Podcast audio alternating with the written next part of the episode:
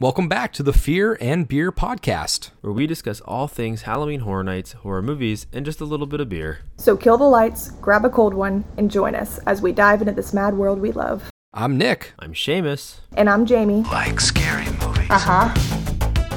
Here's Johnny. It's alive. It's alive. It's alive. You miss me. Aren't you drinking? I never drink. Why?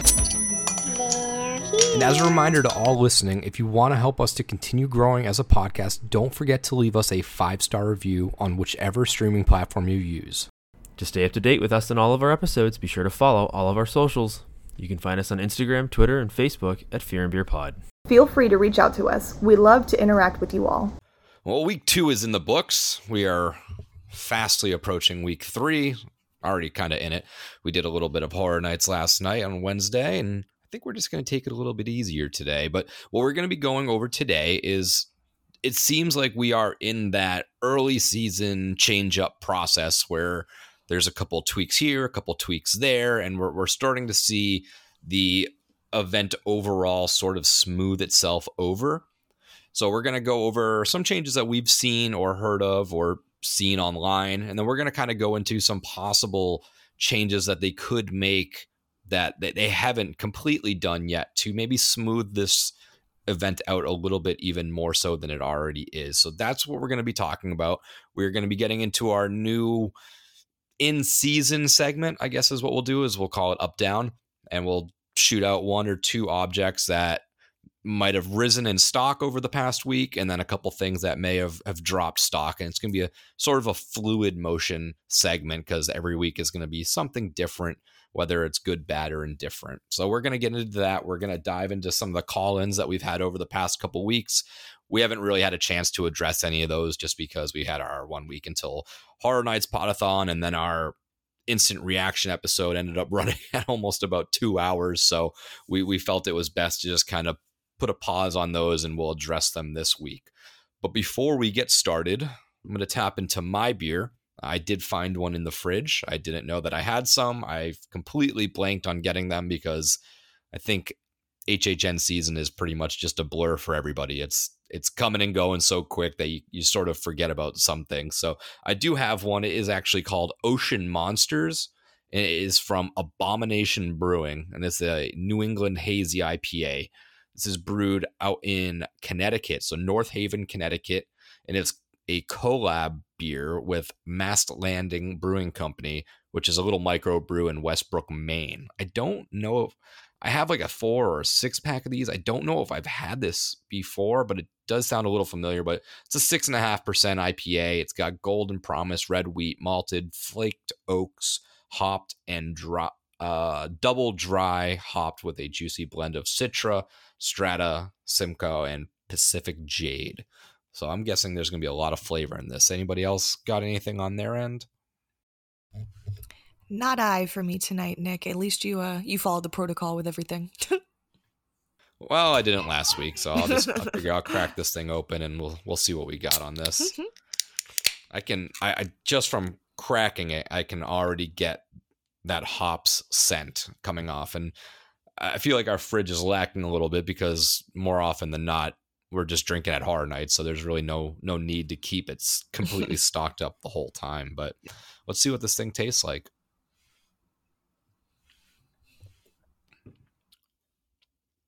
It's pretty subtle. It's actually not as hoppy as I had imagined, so I'll be curious about that. But yeah, it's a pretty decent one. I can I can see myself drinking a lot more of these. This is a lighter New England. That's not exactly what I suspected, but yeah. Abomination's a mm. cool brewery too. Yeah, they got really cool can art. This thing looks like a little. It's a skeleton in a top hat, or, or sorry, two skeletons in a rowboat. It looks almost like Oh. they're Titanic, Titanic survivors. little umbrella, and they they're bridged up on top of what looks like almost like a Cthulhu monster, and it's got a lighthouse in the background. This thing is really cool can art. They always got cool stuff. Yeah. So good stuff. So let's jump into our main segment. So we've gone now opening weekend. We went week two and we dipped our toes ever so subtly into week three, which was last night. I guess we should just sort of round table it real quick. I'll go to Seamus. Seamus, what are some stuff that you've seen change or or what's your impression of this event from the beginning to now and what has kind of risen in stock? I know that's like a segment we'll get to later where it's individual things, but overall, I mean, what have you seen improvements in? Uh, I think that, like we usually see every year, is after the first couple of weeks, the houses kind of start to come into their own. Um, scare actors learn, you know, what works, what doesn't. They learn from each other, it seems, uh, and they do a really good job of fleshing out the story. Um, even last year, I know I had a lot of hate for the Monsters House. Even last year, um, the Monsters House definitely did the same thing, where it's like it started slow, picked up, and it got you know to the point where it was considered House of the Year. So, I think that that's the biggest notice so far. They've added a number of things too. Like they've in the houses, like they've added triggers. And I know, like I think you said you were going to talk about this a little more in depth, but uh, we have noticed that at least in a few of the houses we've gone through, that they've added additional triggers, changed up some of where the scares come from, uh, and they do a pretty good job of getting you um, with that. So like if you if, if you're like us and you go quite a bit, you know you'll see these changes. Obviously, for those that come in for a couple of days, you know throughout the season, they don't typically see the changes, but it's what we're learning is if, if, if you are those the type of guests where you, you, you live out of state and you're only coming in for like a week or so, it, it's best to wait if you can at least a couple of weeks. Don't come opening weekend because it's crazy busy, and you know, not a lot of the bugs are still being worked out. I mean, unless you have done it a ton every year and you, you just want to experience opening night, I get that. But like, if you're, you know, hey, I don't care what week it is, I just want to make sure I go to a good week. Hold off a couple of weeks. I think I think we can all agree that uh, it usually takes, you know, up to week three, week three and a half before everything's kind of like really in motion and, and, and really uh you know I'm trying to think the right word here, but it's it's it's focused, uh, and I don't think you know you don't you don't quite get that in the beginning. But that's what I've noticed so far. I, am trying to think of other things I've noticed. I, I am still, and I this sounds awful, but like for the like, three weeks in, I'm still not sold on the majority of the scare zones. Uh, I'm hoping that with the removal of the chainsaws, at least if that's permanent, you know that'll help Dark Zodiac, but as of right now, like I, I don't know what they have to do to change those to like change my opinion on it, but I don't know. We'll see what happens. I was pleasantly surprised with the Megan thing though too. Like I hate that movie, but I don't hate the Megan dance thing. I think it works in a weird way, but that's what I've seen so far. I I, I, I took the easy answer, but what, what were you thinking? Yeah, I'm sort of similar in line. So what I'll do is I'll uh, Jamie, why don't you give yours? I'll quickly give mine, and then what we can do is we'll go into houses as one and then scare zones as one because Seamus, you mentioned something that you had actually just seen, and we can kind of talk about that a little bit more and what we think that could mean once we get to the scare zone. So, Jamie, sort of the same question then. What's what has have you seen that's been different? Because we all generally go through the same stuff. Uh, mm-hmm. Uh, we branch off from time to time. Sometimes I'll stay a little bit later, but we see things differently. We're in different portions of our conga line. So you might mm-hmm. see something I don't. You could hear something I don't. Is there anything in particular that stands out that's like, wow, this is kind of night and day already from week one to where we're at now currently in you know the last couple weeks of September? I feel like honestly, just compared to the first weekend and stuff like that, like how Seamus was saying too, I know it's opening weekend, they're still working out some of the kinks and stuff like that, but just the amount of scare actors and I feel like how hard all of them are going in the houses after being able to do a couple run throughs and stuff like that.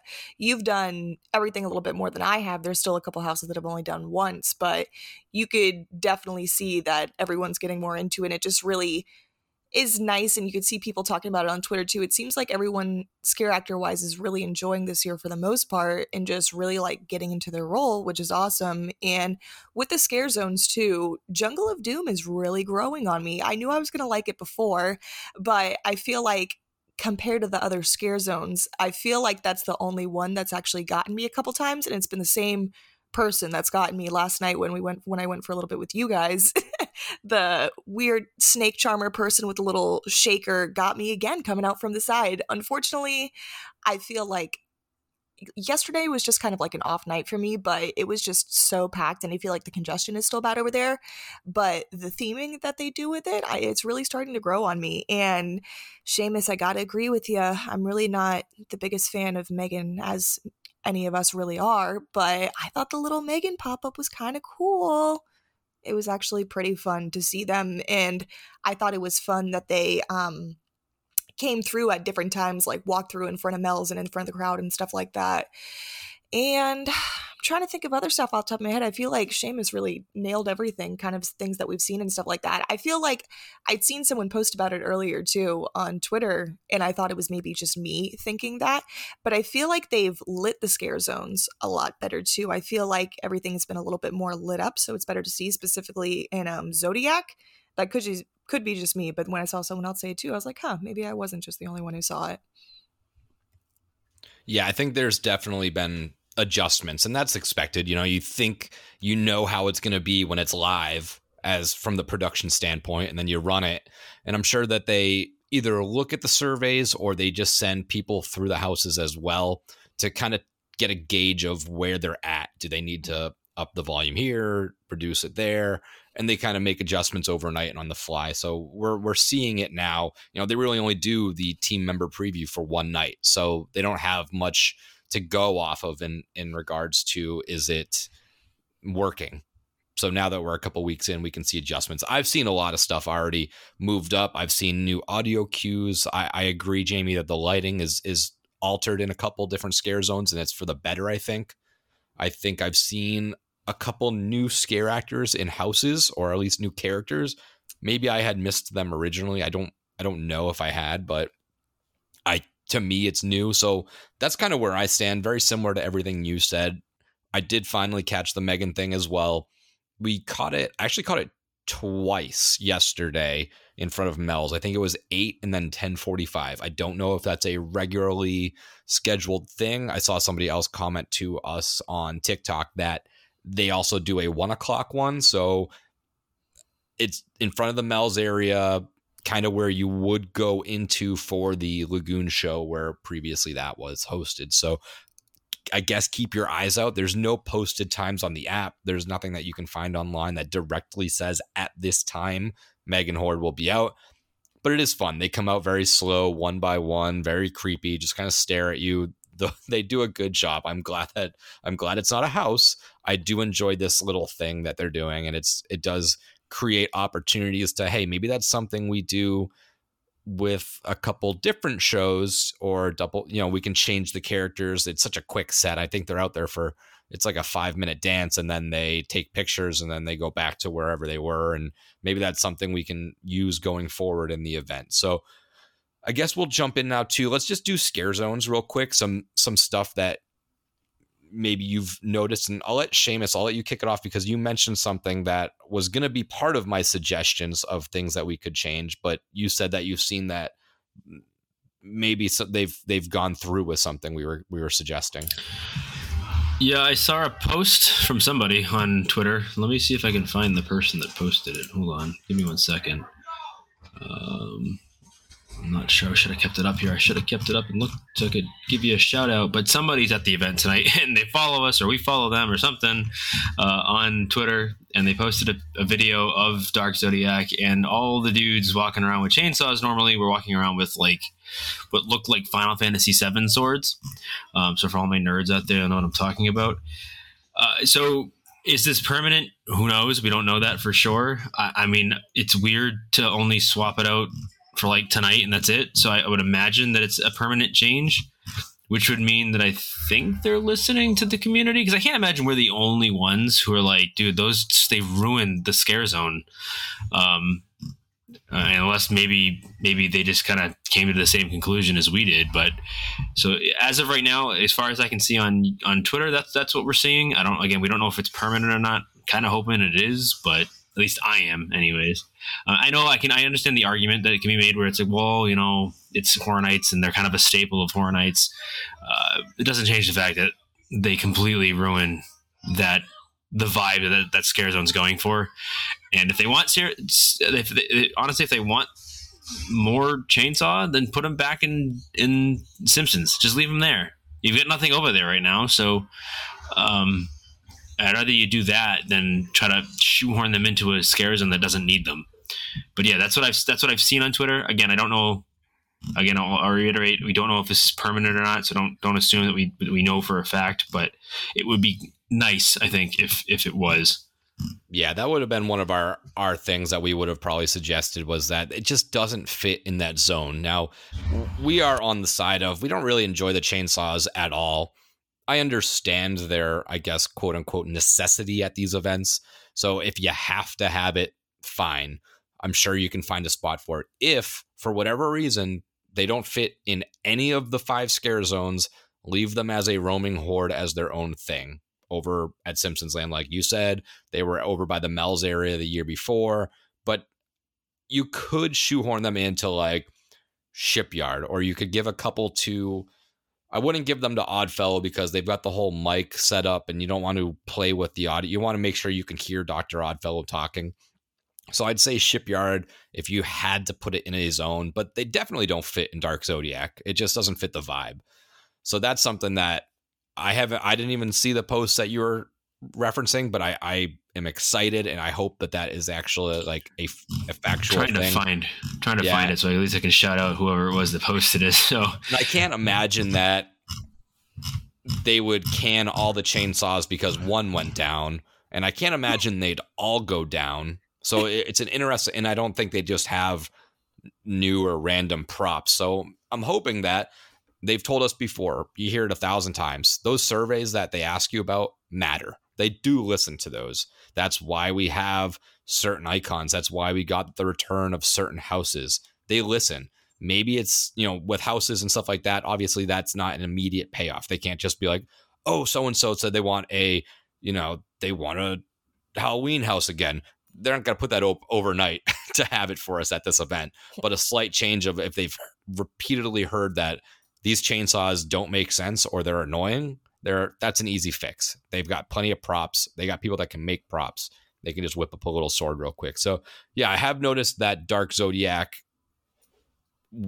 has improved for me. I think the lighting has changed just ever so much so that way you can kind of see more detail on all those masks because that's that's an important aspect of that. Uh, Jamie, you're a big fan of Jungle. Have have you seen changes in Jungle? We'll kind of move to Jungle now if you don't have anything for Dark Zodiac and you can kind of take the lead on on Jungle for improvements that we've seen. So I didn't want to interrupt you when you were talking about some of the like improvements that you've seen, but I feel like I had noticed last night in Jungle that I it could have like I said it could have just been me thinking it, but I feel like that I um saw a new character, scare actor kind of creature as well in there. Kind of towards when you're walking from animal actors from that entrance going up that way towards the front of the park. I really thought I saw a new kind of little like goblin creature looking thing. I couldn't really make out what animal it was supposed to be, but that was pretty cool. But um I feel like sorry, I just got caught up for a minute. what did you ask me, Nick? I'm so sorry. Um, pretty much going into Jungle and if you've seen what you have seen yes, as the changes that I've seen that I've seen in Jungle. So not that it was a change, but I think I'm seeing more now, or maybe we've just gone there at um the right times. But I feel like we've seen the little intro show that he does with the skull at the front and all that kind of stuff. That's been fun. I noticed that um the praying mantis wasn't on stilts. I don't think last night. And I Yeah, saw no, I- someone, yeah, They weren't either. Yeah, I did not see Yeah. that. and I saw someone post about it on Twitter too, and I was like, oh, maybe they were out sick or something. But Could- I, yeah, it could it could be that, or maybe a a congestion thing. Maybe they got a lot of feedback that that zone gets really full, and maybe this character just didn't feel safe on the stilts in there because it gets so bottlenecked. You Mhm. you really can't move if that thing is full and you have a character just standing on stilts. It's a little that's pretty dangerous. and it was pretty packed last night too, so that would that would honestly make sense. And I feel like they upped the fog too. I mean, I, I'm fine with it, but I feel like last night it was just super duper foggy. I was like, oh my god, I can't even see anything, and that's why I had gotten that scare like I did. So it honestly kind of did its part. But other than that, I don't really think I've seen too too many changes to it.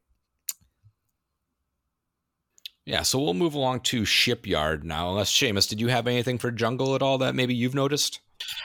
No, I mean, it's still kind of right around the same for me. Like, it's not wowing me, but I still think that there are a couple pretty cool scare actors in there. Um, I just don't. I, I nothing's really changed yet, other than like it feels like it's a little less foggy. I, I know that's probably crazy, but like normally that scare zone gets so foggy it's hard to see anything to begin with. Um, but it seems like it's less so. But at the same time, I don't really notice. Really, they haven't added any scare actors. They haven't added any like new characters in there yet. I did get to see the the skull guy for the first time do his little show, which I think is pretty cool. Um, but yeah, I, I still not wowing me. Like I don't I don't know if his scare zone's going to win me over by the end of the season, and it's sad because I like I like that area of the park. Uh, I just wish that there was something that was going on in this scare zone that I could say, yeah, yeah, that was pretty cool. I'm you know I'm down with it. Again, no, not not to say that I, I dislike the characters or, or or what's going on, but it's just not really doing it for me. And plus the bottleneck that that scare zone still creates, even even now, like we, we, we commented it last night. Like it's just it's still a crazy bottleneck when you've got people coming one way and good people going the other way. It's just not wide enough to really open up enough space to not feel congested. So I don't know. It's it's it's hard because I feel like if you walk through that scare zone, it feels like it's it's just like you're in like a bunch of airport traffic, and there might be some people with masks on, kind of mingling in between everybody. So it's hard to really like enjoy the scare zone. I, I I'm hoping that there's gonna be like one night we go where it's kind of dead and we can hang out in there a little bit to maybe get a, a fuller experience of it. But uh, so far, it's been busy enough where it's really hard to gauge how truly much how, how much I truly like it uh, because of that those those issues. But other than that, no, I haven't really noticed anything new or changed about it. Yeah, so Shipyard, I I don't know if we mentioned it. I don't think I, were those stilt characters, the Bat Lady and the weird like were those there week 1? Cuz I don't think they were in opening week. I think they were there week 2. The but I don't remember was those characters.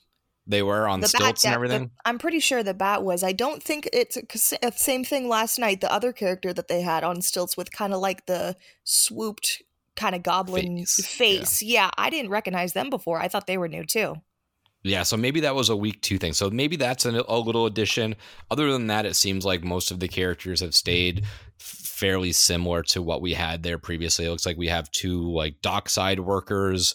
You have the vampires. You have the tooth fairies. You have the uh, alpha demon from Conjure the Dark. You have the fairy that is imprisoned in one of the cages. That that character may be new. I don't remember seeing her earlier but it does still seem that vibe over there does seem and i just hate i hate saying that it just seems kind of mundane because i know the characters are doing their best but that zone just doesn't seem like it's giving them a lot to work with i don't know if they have the right direction given to them because it's just sort of go do your thing i guess you know i feel like in the other zones characters are interacting with one another this one doesn't seem like there's a story nor is there direction given to them so I, that's what i noticed about this did any did anybody have anything on this one Seamus? No, again, not a scare zone that's wowing me. Uh, I, I'm trying to like it, but this one just feels so empty, and there's just not a lot going on. Uh, and, and you know, I just you've got one dude locked in a cage. You've got your favorite scare actor ever, Nick, walking around, and then you've got a couple dudes that are kind of just standing there with like I don't know if they're bats or knives or whatever in their hands. There's just not a lot going on, and I feel like it's missing something. So hopefully they add some more, some something, some some more of a some kind of a draw or something to bring people through it. But right now, it just feels super empty. It feels more empty than than Crypt TV did, and that was a COVID year. So I I, I don't know. Um, I haven't noticed anything major. Have you? I mean, there's not. I mean, I'm, I know you have kind of gone gone through your ideas, but I was kind of hoping that they would do more with like the crane that they got built there, but it's really kind of just there. So I don't know. I'm I'm not wild by it. So I'm hoping that something changes, but I'm not holding uh, holding my breath either. Yeah, I would. I was hoping that the crane would be a little bit more involved, but it seems that it's just sort of a static prop versus any sort of mechanism. And I, I had hopes for some of the boxes. I thought that there was more I thought there was going to be more movement and more characters involved in them, but it just seems like they're just static props. But Jamie, anything on on Shipyard before we move to your favorite zone? I was going to say the same things about the boxes. Actually, I thought they were going to utilize them more, and I'm curious since we haven't really gone through that scare zone very much. If, um, like the box that says Tooth Fairy, there's a box that says Chupacabra. I wonder if at some point they come out from the box because they do have those little slits on the front as if it would look like something would come out from it. And same with the cage too. I don't know if that character just stays in there the whole time or if they roam about at a certain point, but I haven't really noticed much with that. But I pretty much the same thing you guys said. I feel it's kind of disappointing because I really like I've you guys know it. I really like the mashup scare zones and seeing all the different characters from the past and stuff like that. But I feel like this they just really didn't have like a storyline to follow i guess kind of like last year with conjure, conjure the dark they had the uh, stage show and stuff like that it just gave them like more of something to do. I feel like in this, they're kind of just walking around and not trying to say anything because it's like the characters look great. I love the character that they have from Conjure the Dark and stuff like that. And I love the Tooth Fairy. They go in every time I see them. But I just feel like they just kind of have them wandering around, which is a little disappointing. Yeah, and anything that we say is not indicative of the effort put forth by this No, characters. Really, really the crit, really the like the criticizing goes towards the the overall story of Yes. either the house or the zone, and then the direction of those show directors that are Mm. in charge of those certain areas and zones, because they should be the ones that are watching, taking notes, and saying, "Hey, it does seem like there's not a purpose here. So, what is the purpose, and how can I get X, Y, Z characters to interact with one another? What are some fun little things that they can do? And it that's really the criticization, like what we're being critical of. Mm-hmm. And these are things that can be adjusted on the fly because we've seen them be adjusted in the past and at this event already. So we'll move on to one that I think has has shown pretty much exactly what we're asking for with the growth, and that's Vamp 69, because it did seem like on opening weekend for me, it was a cool zone. It was fun. The characters were cool, but it just seemed confused. It didn't seem like there was a lot of interaction going on. It didn't seem like there was, and maybe because I just didn't spend enough time in there and this was a thing, but I think this is a very common thing, whether it's scare zone or houses, because you need to get your reps in and you need to build up a sort of a, a resume, I guess, to figure out how you want to do stuff. But it does seem like now there's more interactions. They're getting to know one another and they're starting to really feel it out a little bit. So I've noticed a lot in Vamp 69 where there are a lot of changes that there's just characters that now interact. I feel like this zone is loaded with characters as well. This has a lot of characters. I've seen them go on the stage a lot. I've seen them, you know, fake bite each other. I've seen certain ones kind of kind of constantly go to other ones and maybe they just know each other outside of the event and they're starting to bond a little bit there. I've seen, you know, the dancers interact with the non-dancing vamps.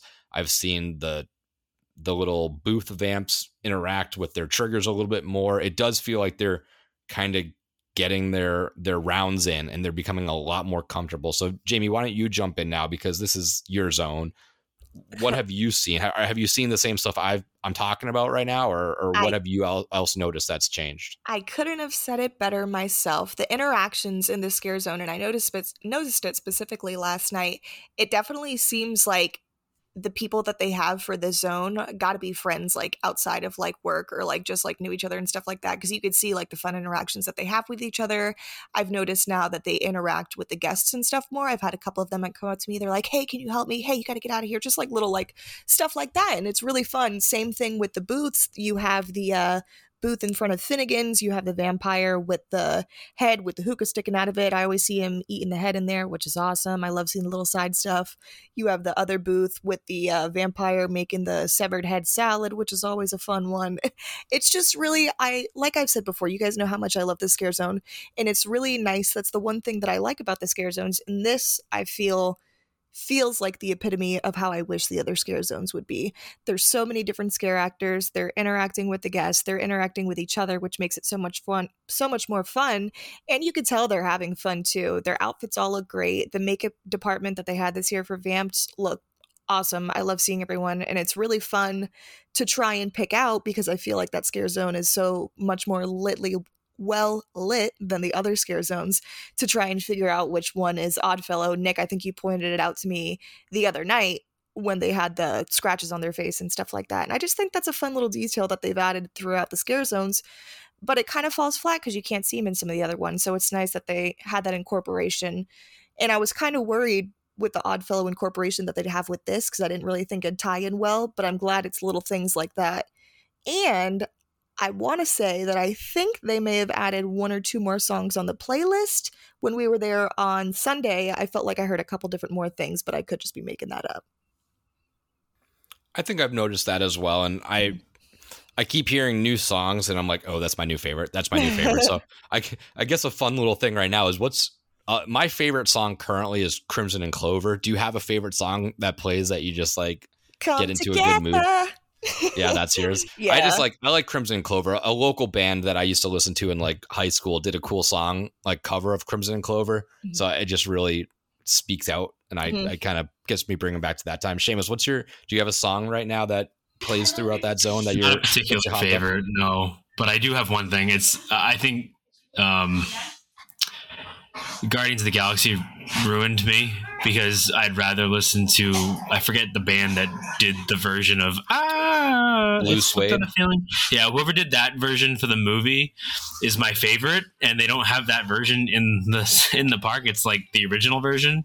Well, I think And- I don't know if it's it's flipped or not. 'cause I, I believe the original was Blue Swede, and that was back then. I, I think the one they have may have may be the cover, but I'm not sure because it's not the the same same one. That's for sure.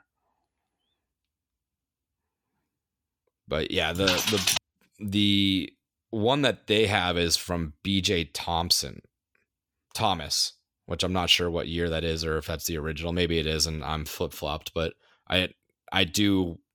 I- I'm in your your booth as well. I like that one a lot better. So, any other changes in Vamp 69 that anybody's seen or noticed?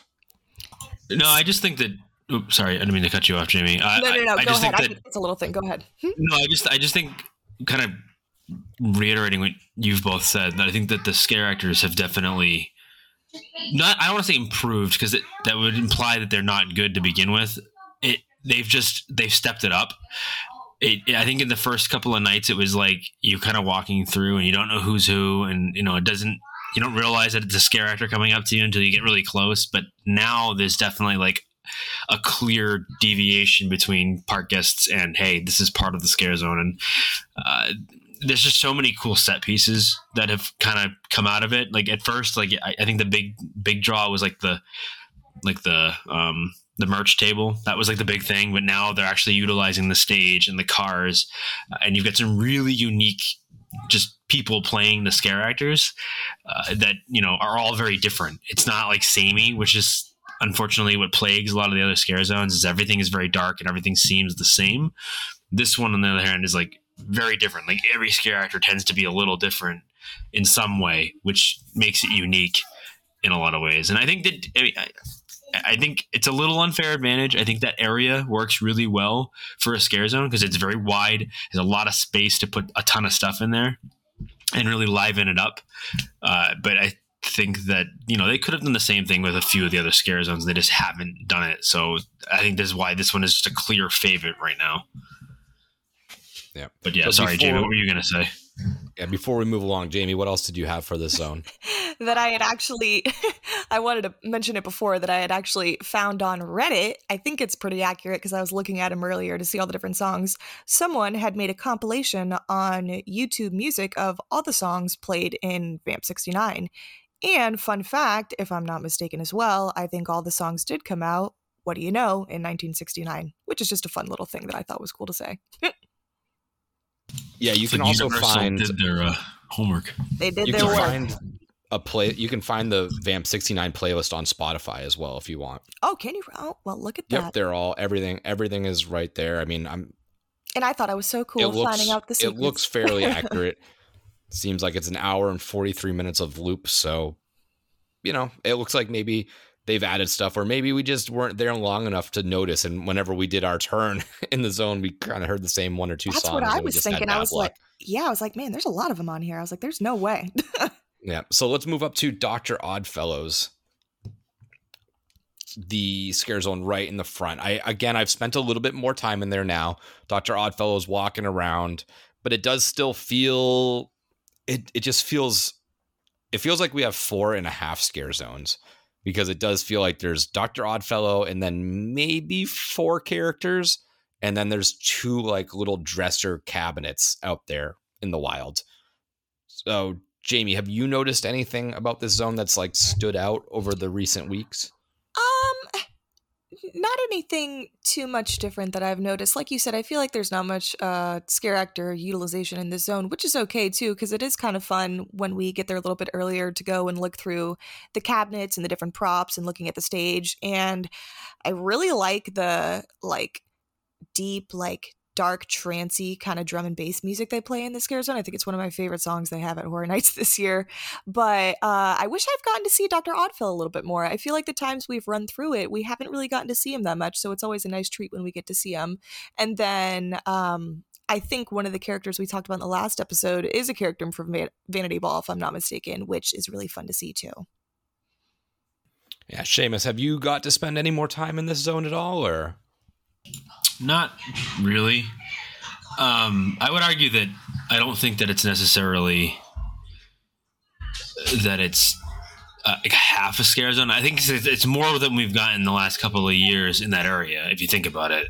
So I think that I don't think it's fair to say that it's like not really a full scare zone, but at the same time, I, I do feel like they're not utilizing it enough but maybe that's just me not spending enough time in it. So maybe I need to spend a few extra minutes when we first walk in to kind of hang out there and see what it looks like. Because I love Dr. Oddfellow. He's a great character. He's awesome. It's just not a whole lot else going on. And I don't know if their plan is to add some sort of show element to it, but as of right now, I haven't seen anything.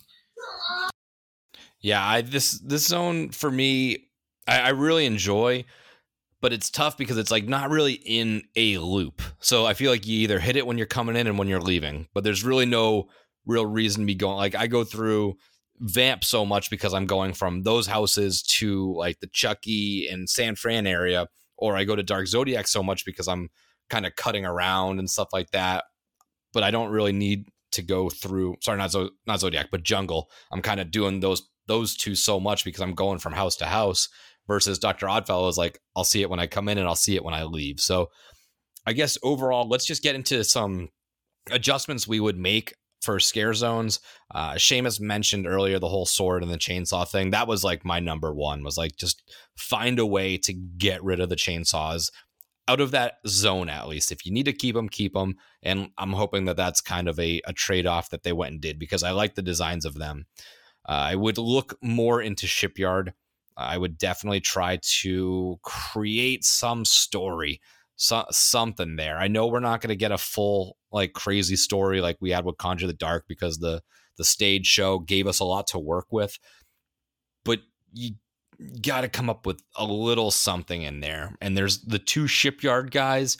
I guess the easiest way out right now is I would have maybe them patrolling a little bit more, not sitting at the car, but maybe chasing down the wild ones that have seemingly got out of the the cages and and create a show of a storyline of essentially you need to tell us that these are breaking out of their carriages and escaping and then these maybe are dock workers for oddfellow and they're trying to get them back into the containers and it's just not going well because right now there is that disconnect between the two characters in there. Is that something that anybody else is kind of picking up or is that am i just kind of making that up No, I definitely agree. I feel like that end part of the scare zone is just kind of lacking. And I feel like the, I didn't even know you said it was like a shipyard worker. I couldn't even tell if he was from something else or what character he was supposed to be. i think it is i, don't think, know I think so. is. No, that would make sense. That would make sense. But um, I wish there was more because once you like peek around the truck and look in it, it looks like there's something in the back of the truck, but there's really not. So I feel like they should add, like you said, I just wish there was more of like a little like show or something to where they can all interact with each other because I feel like they're all just kind of like stagnant in their own spots. And I do feel like those two characters at the end don't really have much to add to it other than Yeah, I would def- I would definitely add shipyard. something for those characters to be running around trying to get Yeah. them under control, essentially, and maybe add another little dock worker, odd fellow worker that is tasked with trying to get the creatures back into their their containers. Mhm. Now, Vamp 69, I I would maybe just do more stage stuff because that stuff's really cool. They're definitely doing more amongst themselves. Again, I don't know if it's stage direction or the characters taking it upon themselves. So everything they've done so far for improvements has worked. I would, if we're going to add more, I would do more stage stuff and more of the Blood Slayer versus Vamp kind of thing because there's just a couple of the dudes, but I would kind of sprinkle a couple more in there. I think I saw one girl and two guys as the Blood Slayers, or maybe three of them, and I really like the logo on that thing. So I, I just like I like the emphasis on that. So I think that's really it. I mean, Oddfellows up front, I would add if in a perfect world, if we could, I would add more just Oddfellowy characters, not Oddfellow himself, but more of his little misfit band of carnies. I would add a couple more of them in there and sort of let them expand more towards like the shop. You don't want to push them towards Zodiac and you don't because you want to kind of keep them closed off, but I would let them roam towards the front and underneath that little facade of the Halloween Horror Nights sign and I would sprinkle a couple more of them in there. But did anybody have any other thoughts on improvements we could do for scare zones? Add another one. I just feel like this Yeah. year, Nice. it's just But that's something I don't know if But they could would just you whip up it? overnight. I know. Well, obviously not. Oh, well, you're right. We're talking about stuff that could be realistically happening. so I feel like everything you said, you kind of nailed it. I feel like I don't really have any things with Vamp that I could see to up it just because I enjoy it so much. But it'd be pretty sick if they had them actually come out on the motorcycles. I know that they have the motorcycles kind of ducked off now with the barricade around it because people were probably being nosy and touching them and all that kind of stuff.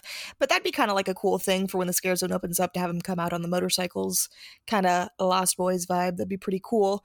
Same thing you said with Dr. Oddfellow. I just feel like they should expand it for a little bit because I feel like that empty space um, right in front of the store before they get to the minions area, if they're not trying to do anything with that, I still feel like they could add a couple more characters and maybe props right there in that little section. And you're not completely wrong about saying add a new scare zone. After I, I, I thought about it for a second, if they are taking the chainsaw people away, it wouldn't be a scare zone per se, but you could add the chainsaw horde as a different thing somewhere else Back and in just place Simpsons or something. Because if you have you know if you plan on having the megans in front of mel's you don't want them there you could add the chainsaw horde somewhere else and and that would kind of expand into not really another zone but it would be another area that's sort of taken up by something but Mhm. Seamus, did you have any other improvement ideas that could be thrown around this this season For scare zones, um, no, I think you covered. I think you covered the most of the bases. To be honest with you, I don't think adding one really makes a lot of sense because there's not nowhere to put it. Really, I just think that they have to step up a little bit on the storytelling. And like Nick was saying, it's it's not so much on the scare actors; it's more on the show directors making sure that they understand that hey, this really isn't working. Um, you guys don't really seem to be in cohesion. Let's try to maybe figure out what we can do to maybe make that a little bit better. And, and I think part of it is, I- I really do think part of it because human nature is a thing. Is that I bet you some scare actors they go in hoping to get put in a house. They don't get put in a house. They get put in a scare zone. They're bummed, rightfully so. And they don't put as much effort into it. And I, and again, I'm not saying that that is anybody in particular, but I feel like that might be part of it in some in some cases where some just don't try as hard because they're not in a they're not in the house they wanted to be in or whatever. it could Uh, be And, It well I'm, could be. not- and I'm not saying that it's that's for sure, but I'm just saying human nature is a thing, and people tend to be. You know, I I, I would understand and be under, mean, it'd be understandable if they were disappointed a little bit, and you know that's why some of the scare zones lack a little bit. I also think that the lighting and, in, in at least a couple of them is not good enough. Um, it's hard to like Dark Zodiac. I know that, that I know that area is hard to light, but if if maybe they would just like light it a little differently, bring up the bring it bring up a little bit so you can kind of see see better what's going on. But again, I'm not an expert there, so maybe they can't, or it's hard to really light that area without making it look like a bunch of floodlights. So I, I don't know. I'm not really sure, but again, this is just you know some Joker's take on the internet. So take that for what you will. But otherwise, you know, I don't want to say. I am trying to avoid offending anybody that puts a lot of work into this either. Like I don't want you to. It's fair to to point out things that mm, you know realistically could be or maybe can't be improved. It's just our thoughts, and I think lighting in that area is is something that could be adjusted because they put so much effort clearly into the costumes and the designs of all these different characters, and then if at nighttime, you know, anytime after say eight o'clock, you can't really fully appreciate them. That's sort of a detriment to it because you you're discrediting a lot of the work that was put into these things and it's a little bit harder to see and that's i think a very fair statement. So let's move into houses quickly. We're not going to do like deep dives into these houses but quickly one by one we'll go through and just say maybe something that eh, maybe we have noticed something different or maybe we haven't noticed anything different. So i'm just going to pull up the universal app. We're going to go in order from there. So the first one is blood moon dark offerings which i noticed a big change. Now, this was a one of our favorite houses, I think, overall so far this year, and it did nothing but improve. My biggest takeaway from that house was I hate that every single trigger is a knife slash and like a ah, and they changed that. They added some new voice, new voice audio triggers. I, I don't know exactly what they say, and I don't really necessarily need to spoil that.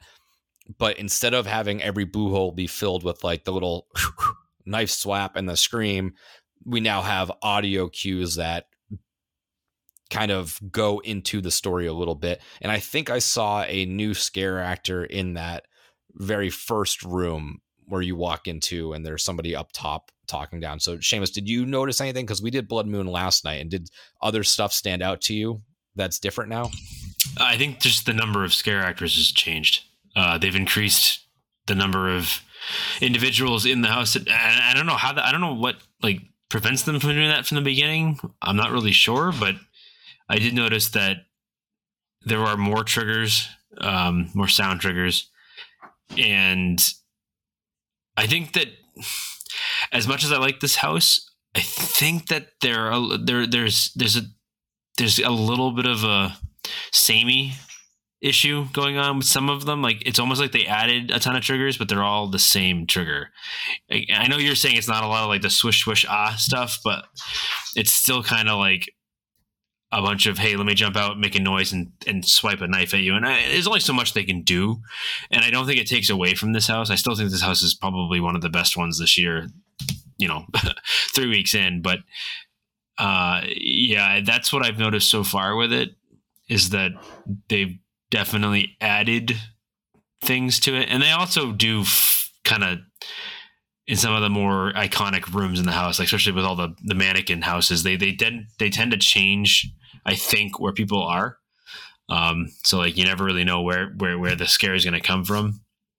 Um, but that's only, that's really the only thing I've noticed in that house is kind of the, is is they've increased the number of, or at least they have the full allotment of scare actors in there that they intended to, what it appears to be, anyways. Yeah, and Jamie, you didn't do it with us last night, but you did it during week two last week. So have you did you notice anything from the first week to that second time you ran through it? Um, I think I maybe noticed one or two new scare actors, and I don't want to say new ones because it might just be ones that I didn't see before. Maybe they popped out at me this time, or I got the scare. But I'm really excited to see because I've heard really good things about the from you and Seamus were saying, and from people were talking about on Twitter and whatnot and stuff like that. That the new triggers are really cool. So I'm really looking forward to getting to hear those because I already enjoy this house, and I think that'll make me enjoy it even more. Because you're right, I feel like it does follow the storyline, but I feel like it was still a fairly silent house. Like you were saying, there was only kind of the knife swishes and other stuff like that. It wasn't really as much in depth as it could be with the storytelling. So I'm really interested to see what kind of little stuff they added in there. Yeah. So let's move on to Chucky Ultimate Kill Count. Now we did this. I didn't get to do it last night, but I did it in week two. The only thing I really noticed was that it seemed like the puppeteery doll people were going a little extra hard now. I think they they've maybe heard the, the criticism of the the house being what it is, and I think they're just like overcompensating now, which I enjoy. Like, just go for it, just go crazy with it. That's really the only thing I noticed different from week one to week two. But Jamie, did you see anything different in this one? I haven't noticed too much different in this one, and I feel like Chucky's one of the houses we've done more than the others, or at least for me. And I really don't get that. I I don't hate it as much as everyone's saying that they hate on it. It kind of upsets me. I think it's it's that fun house that we need. It's that comic relief house that we need. And every year it has one. And I don't know why everyone's hating on Chucky because I think the puppeteering, like you said, I think they're doing pretty good, honestly. And I was kind of afraid that you'd maybe like be able to see like a little arm peek out or like something to like give it away, but they've made it look pretty good. And I'm kind of glad that they use so many different puppets and stuff like that because that is Chucky, and it's harder to find shorter scare actors or someone to fit the role of playing a young child or a doll being that that small to make it look more realistic. So I'm kind of glad they went that route. Now, Seamus, did you get to do this at all the second week? I've only done it once. The one time, so okay. I really, really can't speak to what's changed. Um, so I mean, I'm with Jamie. I don't, I don't understand the hate for the house as much as I mean. I'm not saying that it's perfect and that's the best one there, but at the same time, it's doing exactly what I. It's doing the opposite of what I thought it was going to do. I guess is the point. Um, and I think that's I think I think it's inventive a little bit, and I mean I, they could have easily just gone the route of I think having a bunch of little Megan like characters running around being Chucky, and they didn't. They actually took it and tried to do something different with it, and I and I I commend them for trying, uh, but I don't think it's as bad as people are making it out to be. I don't think it's nearly as you know I don't think it's as nearly as is is is, is weak as it, as it is. Yeah, it's not, it's not as lackluster. I think there's a lot of interesting tricks in it. I think that they did kind of miss on the whole button thing. I don't really get the point of it. Um, I know that it's like it's supposed to trigger something at a different point in, in the house, but I don't really understand what was any different than that or just putting those triggers in there normally. So I, I, don't know, but otherwise the set pieces are really cool. Puppeteer, the puppetry and the animatronic stuff is really cool. The very first Chucky, I've, like I said last last week, is awesome. Like he, it works really well. Um, I just bumped my mic. I'm sorry. Um, but yeah, other than that, I haven't really noticed anything different because I've only done it the one time, so I, I really can't give you any information more than that. But yeah, I don't know. I, maybe maybe my opinion will change when I do it again, but as of right now, I don't think it's I don't think it's um that bad, I guess. yeah, I think I think it's just towards the bottom on a lot of people's list because I it's a very good house here. It really is. And if that's not your cup of tea, it's going to certainly fall to the wayside of all the other originals. So let's get into Dr. Oddfellow's Twisted Origins. Now, this is one that I've done a decent amount, maybe three or four times but I, I haven't noticed a lot of changes in this one. I think it was set up pretty well from the get go. I feel like the energy is fairly similar to that of the first week. I think this is probably if you were cast in this house, you were probably very excited from the get go and you, you kind of went hard to begin with. But I haven't noticed new stuff that was added really. I could be missing something. So I'll, I'll pass this over then. I mean, Seamus, have you done this one again or like from week two versus the first weekend? No, this is also one I've only done one. So no, I don't really have much of an opinion as far as what's changed, but um, I do need to, I need I need to make a point to to do it again this weekend. Yeah, this one, like I said, I maybe I'm just missing stuff, uh, but a lot of the characters I saw are, are similar. Maybe maybe the first weekend I didn't. I think I didn't see on the first weekend the like half man beast in the in the Tutu?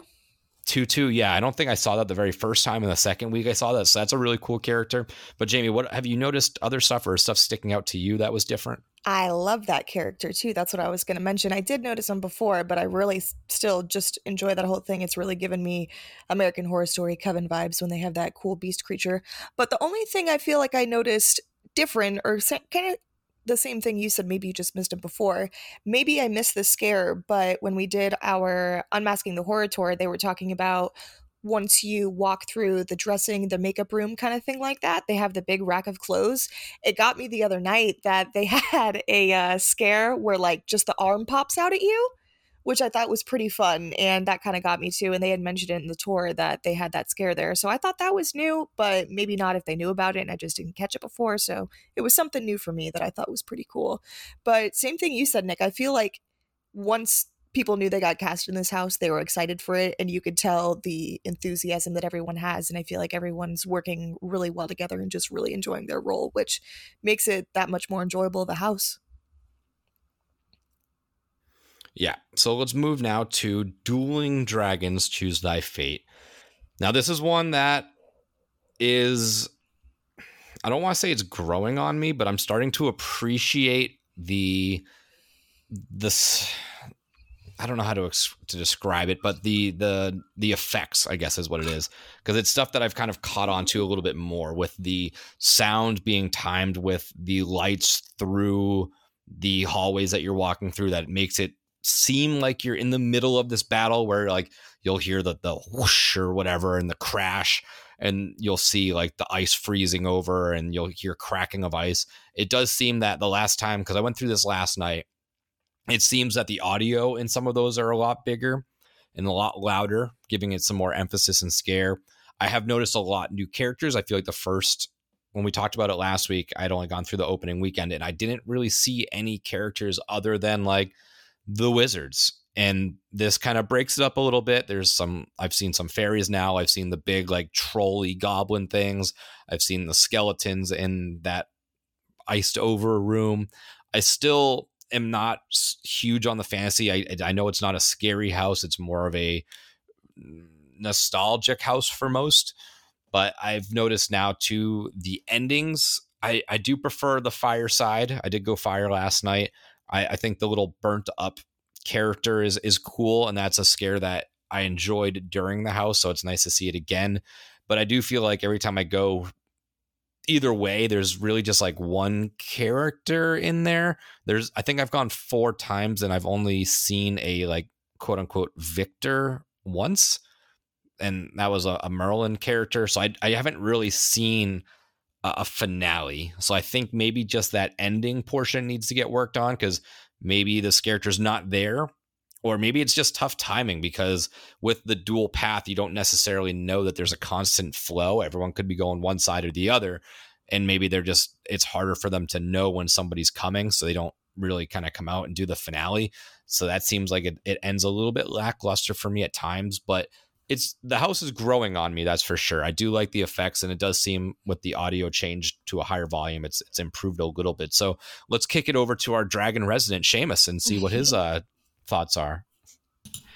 Oh, I'm not going to give you what you want, what you want to hear. Like, it's just nothing's changed for me. I've done it three times and it's just not, it's not getting any better. Um, and I feel bad. Like, I don't want scare actors, if you happen to be listening, to think that, like, I hate you specifically because of the house. I, I, just I just don't it's just not for me man it's just it's just not it it's just this ain't it universal uh, I think for one, you guys did a smart thing. You're banking off nostalgia. People are totally nostalgic about the roller coaster and whatever story that that told. But this just ain't it. Uh, you, you marketed a house called Dueling Dragons, and there's no dragons other than two fire breathing paper mache dragons that you know unless you're looking for you're not going to even see them so nope not for me hasn't changed. Doesn't make it any better. I, I, I, I don't know. There's no different. All the all the characters look the same. It's all the same thing, and it's just like, hey, look, it's the fire guy throwing his hands like a like like like this and the ice guy throwing his hands it's i don't know. I can see the appeal for certain people just it's just not not for me. I don't know. I don't know what to tell you. I think it's the right way to do a fantasy house and this is not it. So if you think Yeah. this is the right way to do a fantasy house, you're wrong. Well, I think there's two things. Like there's a fantasy house and then there's the dueling dragons house. I think it hits the mark for what that was. But I, if we were going like a true fantasy, I, I'm sure that they would have a different approach to this if they weren't kind of within the guidelines of a dueling dragons story. Yeah, probably. I mean, I just don't. Again, if this if this is really what the whole dueling Dragons thing is, I'm not seeing the interest in the story. I don't get it. I just don't get it, and that's maybe that's all. Maybe that's my problem. I just I don't understand. So Yeah, that's. I mean, I've that was my biggest criticism when I first went through it was that everyone was the same, and it was just sort of the goofy Dragon Ball Z Powerball fighting. But the second or third time that I've gone through, I've I have noticed some some newer characters that kind of broke it up a little bit. So, Jamie, have you noticed that as well, or what? What have you noticed in this house that's been a little bit altered? I did notice some different characters as well, and I also I have to agree with you. You're not wrong. So I have chose both fates so far. And the first one, I chose the ice side, and I walked through, and I was like, "What the hell? There's no one friggin' in here." so I was like, maybe I missed him. Like maybe we didn't win, whatever. And then when we had went through Fireside the other night, I think I had went through the opposite side as you. I think you did ice that night. Uh, the Pyrock or whoever it was supposed to be was there holding Yeah. Merlin's head. And I was like, oh, we won when I came out of the house. You were like, no, we did because it was in there too. And I was like, huh. So they were both out at the same time. So I really didn't know how that was supposed to work. If like one of them won, the other one didn't, whatever. But I'm glad that the other couple times I've done it compared to opening weekend when I only did it once, that I actually see some characters in those rooms because it was really disappointing to walk through it and there be nothing in there. And I was like, well, that was kind of a letdown because I really do love the split paths. I think it's very fun. I do just wish it was a little bit more extended. I know I've mentioned that before, but it would be cooler to have a little bit more of just that one little stage set up in the room. Yeah, I, I agree. I think the the path could have been it would have been fun to do it a little bit longer. I get it. It's probably tough to staff, but I mean if you go Yeah. into it knowing that you have a number to hit, just hire that amount of people and and hope hope that it works out. But it would have been cool to see this extended and you know, maybe this opens the door for for future houses to use this. So mm-hmm. let's move to Stranger Things 4. Now, for me personally, I haven't seen much change. I feel like they casted the characters as is, and that's kind of who you get. It, I think it's a little bit harder to just pencil in another character in an IP, especially a Stranger Things IP, because you're going to have to look for a particular person versus, you know, like let's just go back to Dragon and say like, oh, we need another. Let's make another fairy, and you know, you can whip up a costume, you could put it in. You don't have to really get it approved by anybody other than Horror Nights versus Stranger Things, you can't just be like, well, let's go add an 11 to this room and we'll add another Eddie over here. Sort of harder to play by, but it does seem like it just kind of is what it is. You know, I, I enjoy it.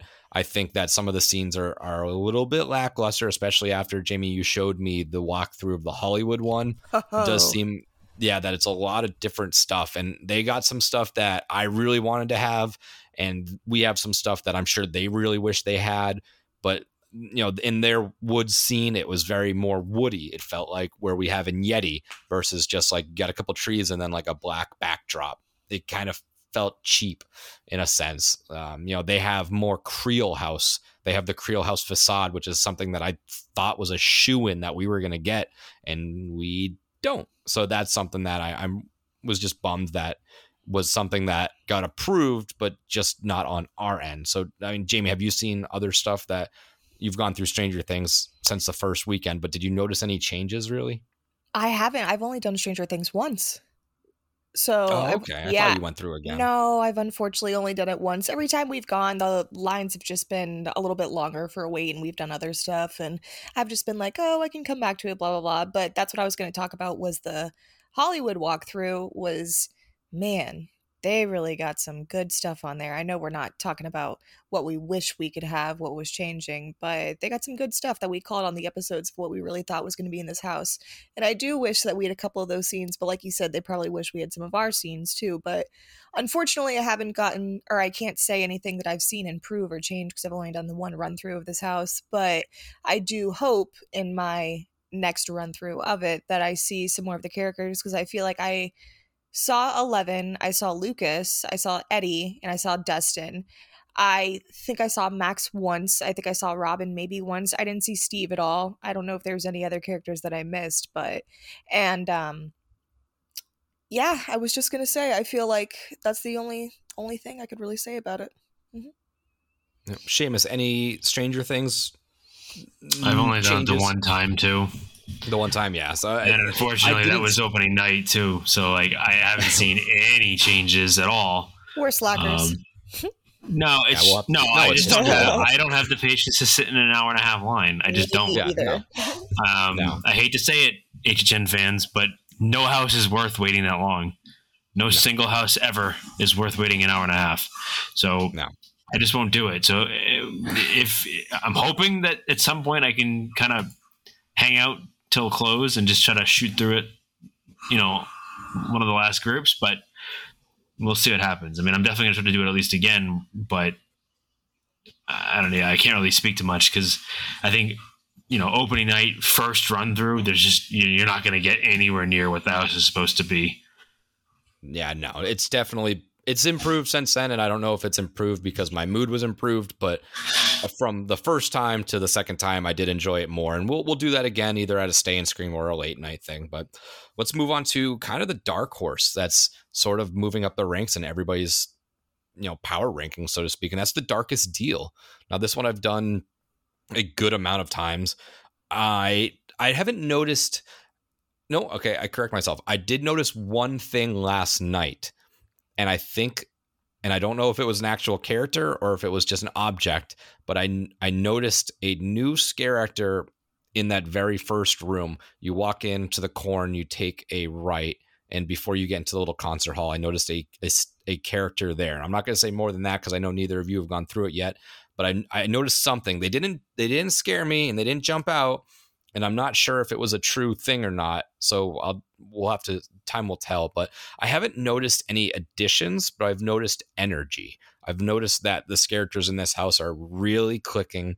They're really going for it, and it's terrifying. I went one night by myself at closing time and they rocked me. I got every scare, everyone was firing on all cylinders, and it was just a very well put together little little scare the little russian doll scare what they what they term it as which is that big grim reaper and our reaper walks out from underneath it that's really cool scare that i that i enjoy but i haven't noticed any changes just the energy in there is is unmatched right now so uh Seamus, have you've done this one i think a little bit Seamus took a little intermission. I think he went to the restroom. oh because oh jamie jamie why don't you jump in then for I was going to say, I'll fill in. Yeah, I am pleasantly surprised with this house. I feel like I had this fairly low on my list, and I feel like everyone, every run we have done through it, it just keeps getting better and better. I feel like I've gotten the most scares in this house, other than monsters. I feel like the costuming designing is great. Um, we had went through it. Not this previous time, but on Sunday, I'm pretty sure when we went through it, there was a scare actor in a Bub's Lounge in the stage area in the bar area who had like the uh the violin string bow and like put it in front of you so you kind of like stopped for a minute and couldn't walk and then you got a scare from the side which I thought was really really cool. So that was something new that I didn't see from opening night and from the first two times I think that we did it. And other than I don't think I've seen the new character that you had mentioned. I thought you were talking about the guy with the bow, and I don't think that's what it was, or maybe it was, and I just spoiled it. no it's a it's, it's something not. new Oh, okay, so maybe I haven't seen it then. But yeah, like you said, the energy in this hat in this house is unmatched. Pine Straw Spruce, I know I've talked shit about your name, but you're one cool dude. I really like you, and I'm I'm sorry you had to sell your soul because I really like you. But like you said, the said, name is still a little ridiculous it's still a little ridiculous, but this house is really, really growing on me. And like you said, I could only imagine doing this house by myself because I've already gotten scared being with other people. I could only imagine doing it at the end of the night, which I think is kind of fun to do houses by yourself, honestly. I feel like I've gotten to really appreciate some of the houses doing them as a run through by yourself. You don't really, and especially when you do it for Stay and Scream or when you're doing it closing night, you don't really have the people behind you, the people in front of you. You get all the all the good stuff, which is nice, and it doesn't usually get to happen. So hopefully, I get to do this for that house one one day this Halloween Horror Night season because it's it's great, and I'm glad that it's getting so well received too. Because I know, like you were saying, it was kind of like the uh the black sheep or was going to be. We really didn't know how it was going to go. So I'm glad it's getting received well. Yeah, so Darkest Deal is definitely moving up on a lot of people's ranks. Seamus, have you noticed any changes for Darkest Deal at all, or? Um, no, because I've done it twice, but I haven't done it since last Wednesday. Not not last night, the week before. I didn't really notice much different. I think that they're. Uh, I think their characters are, are kind of like Monsters was last year, where like they're really going for it, and I think it works. But I need to do it a couple more times before I can make a final decision as to like has it improved or is it kind of just where it's been for the last couple of weeks. So really can't give you much other than that. Yeah, it's it's tough because it's still we're just starting week three, so it's really how much have we crammed in these last ones. So let's move on to another one that is seemingly just blown expectations out of the water, and that is the Exorcist Believer. Now, Seamus, we did this one last night, so why don't you kick us off on this on on stuff that maybe you know? Yeah, this house is this house is. Uh, I don't want to say grown on me because like ever since day one, this house has been unbelievable. Um, I mean, it's just it, it mixes the perfect level of like just dark. It's super dark. The scare actors go mad hard in it, and I, I don't know where they found these scare actors to do this house, but they found them somewhere, and they're they're just they're so good. Um, and I think that they've added some things to it, but really it's kind of been the same since opening night. I think maybe this the exorcism room they've added a couple people here and there, but ever since that first run through, I, I feel like the as of right now it's running away with the best IP house at the event. I mean, I would I'll, I'll go on a limb and say that now it's probably the best IP house um, going. Who knows? Maybe that'll change a little bit throughout the year goes throughout throughout the season. But I, I don't I, I can't imagine that it's going to get worse. That's the thing. Like I think it's I think it's only going to get better as they continue to to hone the story and really kind of tighten up you know all the various scares uh, but yeah, I, I, I don't know. This house is this house so far has been a, a pleasant surprise. I think for a lot of people, including me.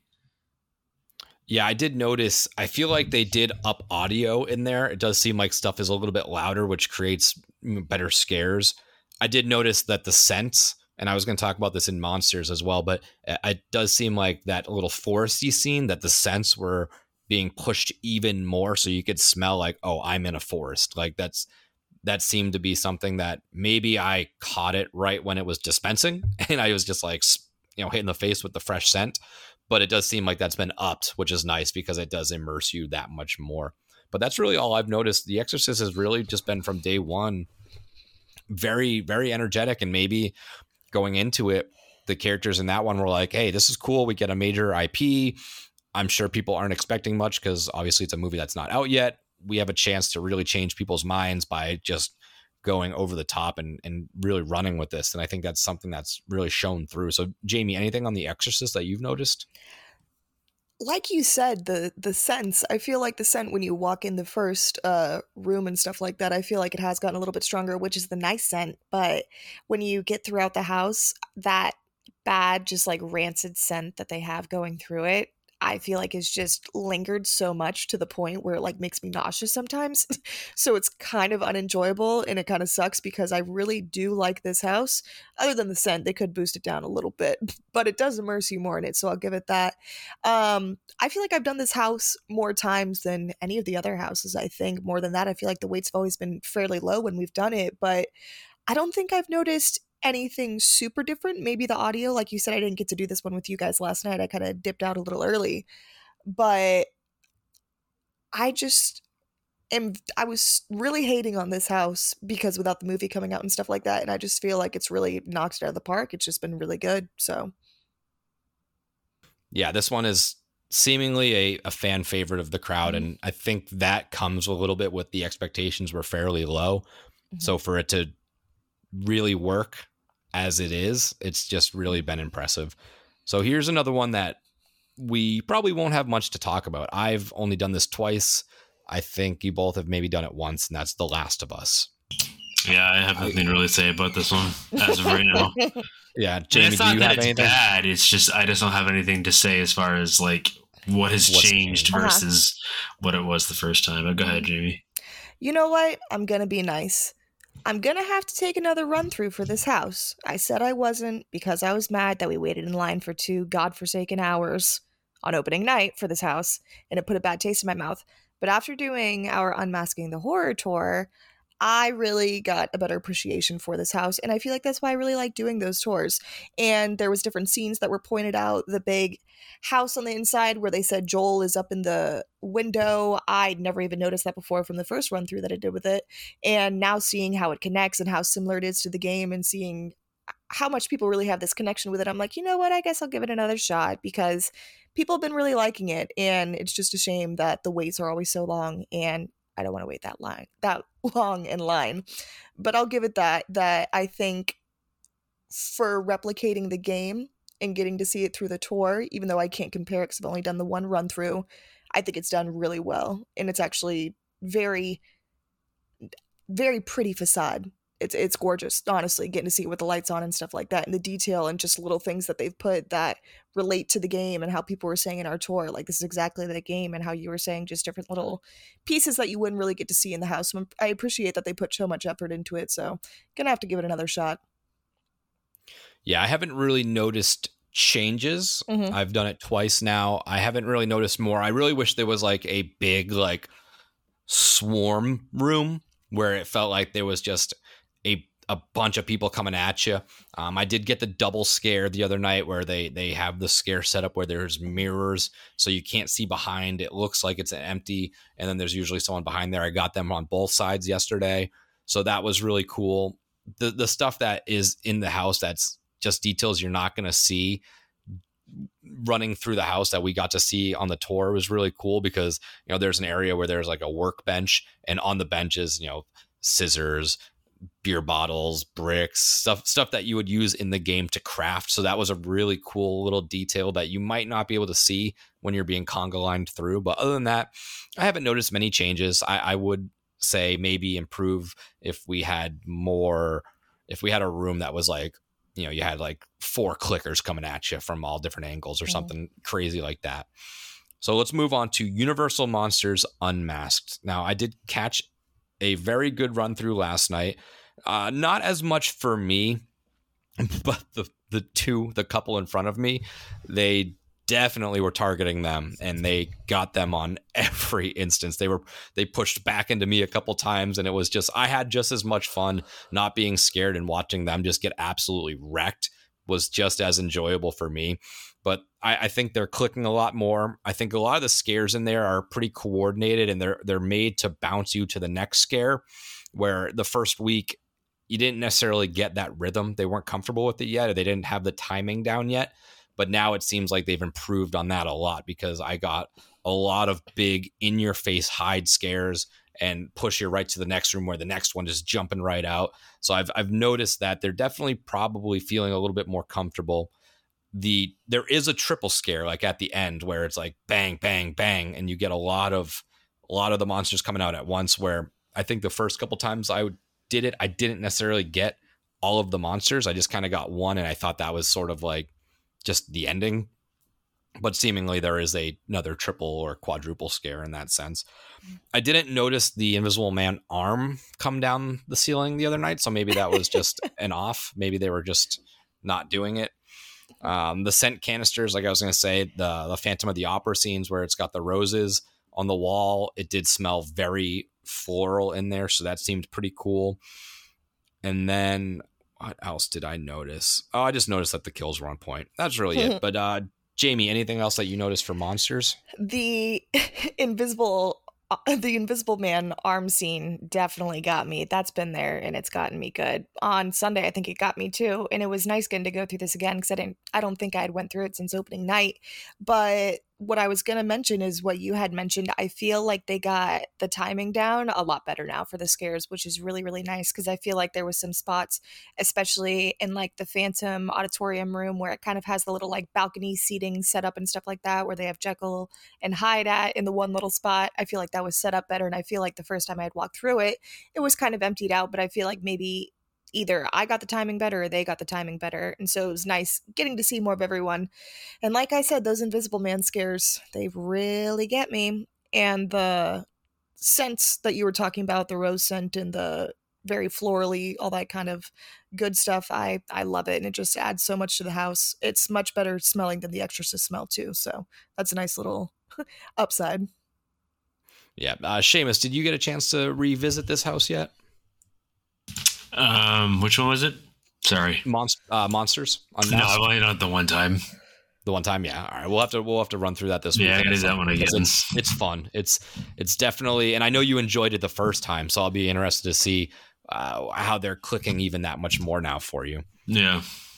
So let's jump now to our last house, and that would be Yeti Campground Kills. Now, this is something I finally you mentioned the other the other episode that there was a little snake toilet scare that. I had I had not Sucker seen. So me. I, It's- I finally got it. I got it, and it sprayed me with water. I was like, "You fucking son of a bitch!" Like, I didn't like. I was waiting for it. I knew something was there. I didn't know what toilet, but I, I finally did see that. that was so probably one of the more genuine scares I've ever had at Horror Nights, and it was because I was looking. We were walking through it. I pointed at the toilet. I said, "Hey, look, it's an outhouse!" Ha ha ha! And then the thing came out of the toilet and sprayed me. I fucking jumped two feet in the air. Fuck that little bitch! And, oh my god. It's good. It was great. It was awesome. Totally got me. So anyone that you know, I hope I didn't spoil it for people. Obviously, we just did, but like, yeah, no, it's so yeah, good. I don't know which one. It's such a good, such. But like that's, that's the thing. Like I had not expected anything. Like Yeah. there's uh, who's going to expect that something's going to come out of a fucking toilet? Yeah, no, no, not at all. Um, I did notice. I think there was a couple more, um, like screen like projections in there the other time. I did notice that there's now like a middle-aged Yeti that I saw that I didn't see on the opening weekend, which is good because it kind of breaks up the big Yetis. I did hear some more audio, and that's really about it so far. I did see one instance when I walked through where they had the baby Yeti. Instead of just the Billy character like poking it with the stick or whatever, there was a Yeti and the Billy character like fighting. So that was pretty cool. But that's what I've noticed. But Seamus, did you get to do this one at all yet again a second time or no? Yeti? Uh, yeah, I've done it three times now. Oh, nice. So what? Um, Any anything changed? I changed don't think that much has changed. I think again, a lot of it's just they've tightened up the runs, and it it it, it feels a little cleaner. I think they're kind of getting better at you know timing the the triggers and making sure that they hit it hit you at the right time. Um, I mean, like any house, you kind of suffer from being able to to enter at the right point where you kind of get everything, uh, you know, in one in one go through. But you know, it doesn't happen all the time. But I think the, this is another one where the scents are kind of uh, are more prominent. You you feel like you're you know at a campsite. You smell the smoke. You smell the campfire. You smell the wood, the pine. Um, and other than that, I, I noticed the bear finally because you know somebody mentioned he's like, "Hey, we saw a bear going into the house. Like, where is the bear in this house?" And I finally noticed where it was. I was like, "Oh, shit! There's the bear right there." Um, and it's like a just like a legitimate bear, just like a bear. Uh, but yeah, I, I haven't noticed anything majorly different. Um, and I don't think it needs to like add anything. I think it's I think it's good for what it uh, what it is. It just you know they just need to continue like tightening up the you know the timing. But other than that, it's it's it's fine. Yeah, Jamie. Any any Yeti updates for you? So I did get to see the little toilet scene when you had seen it too, Nick. It didn't it didn't get me as bad, but it was fun to see it. I didn't realize it was a snake. Maybe I just couldn't see that well in the house. I was like, I'm surprised they have like a random flying turd coming out of the toilet, but I thought it was pretty funny. but um the only other thing I did notice was something new, well, new to me at least, but the uh you had pointed it out on opening night or the second run through I think that we did of it but the uh, tent that they have and the i think the person's getting like dragged into the tent if I'm not mistaken, or the little Yeah, the little mannequin mannequin that- gets pulled in there. yeah, I thought that was really fun to see. I thought that was a cool little detail that I had missed before, so that was something new for me. Yeah, so that seems to be all we've got for the changes so far in the houses. These ones, I, I think we kind of thrown threw out some potential improvements as we were going along, so we can sort of move along now to our up and down segment, and I'll kind of kick it off just so that we can sort of have an idea of how we're going to run this. So I'll go through the three things that I have for stuff that has moved up, I guess, and we'll, we'll all kind of view this as pre HHN to to right now because I I made this list a little bit earlier, but for my ups, I have Exorcist. That thing is that that has just overall moved up for me. It's worked very well. The house is well received, and it it blew my expectations. The shows we finally saw Nightmare Fuel last night. It is it is better than last year. I don't know if I will say it's better than the first year because I do enjoy the show and I do enjoy the first iteration of it. But this show was very cool. They did change it up a little bit. It is again, you know, dancing and fire and all that fun stuff, but it they added a couple new little tricks. The the story changed up a little bit. We have a female lead this time. I think it's I think it's improved from from last year for sure.